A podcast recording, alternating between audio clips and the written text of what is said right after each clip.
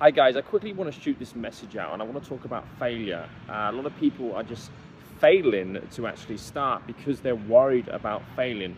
Well, what I want to actually share in this video, I want to actually just change the way you think about that word failure.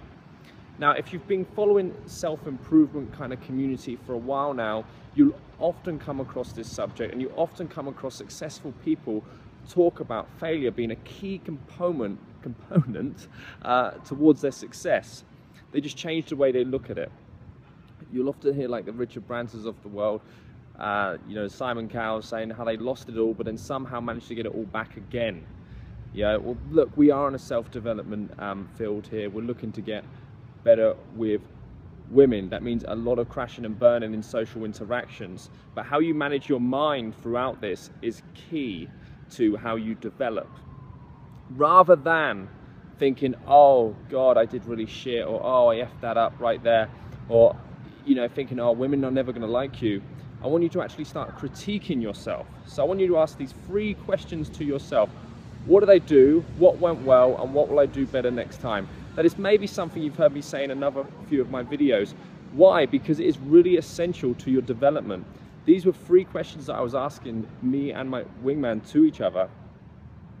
And we just sit down after a night and we completely critique each other's game and what we did, where we went, you know, what was good and what we do to improve. And even admit like, oh yeah, I effed that up for you.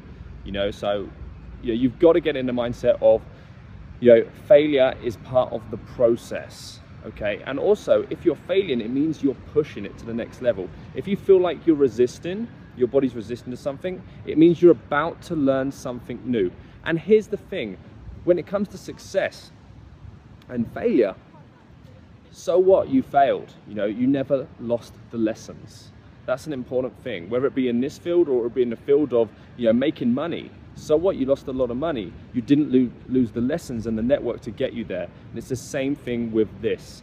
You know, if you're out there approaching women, developing your skills to meet you know, a high caliber of women or improve your social circles, so what you crashed and burned, it just tells you you are pushing it to the next level. So don't, don't be so hard up on yourself. In my opinion, the only form of failure is actually doing nothing at all.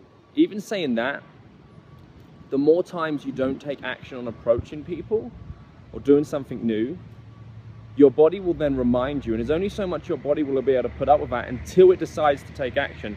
I know because I went through a similar thing when I made breakthroughs in my own personal development. So there's a few tips to, to take from this video, guys.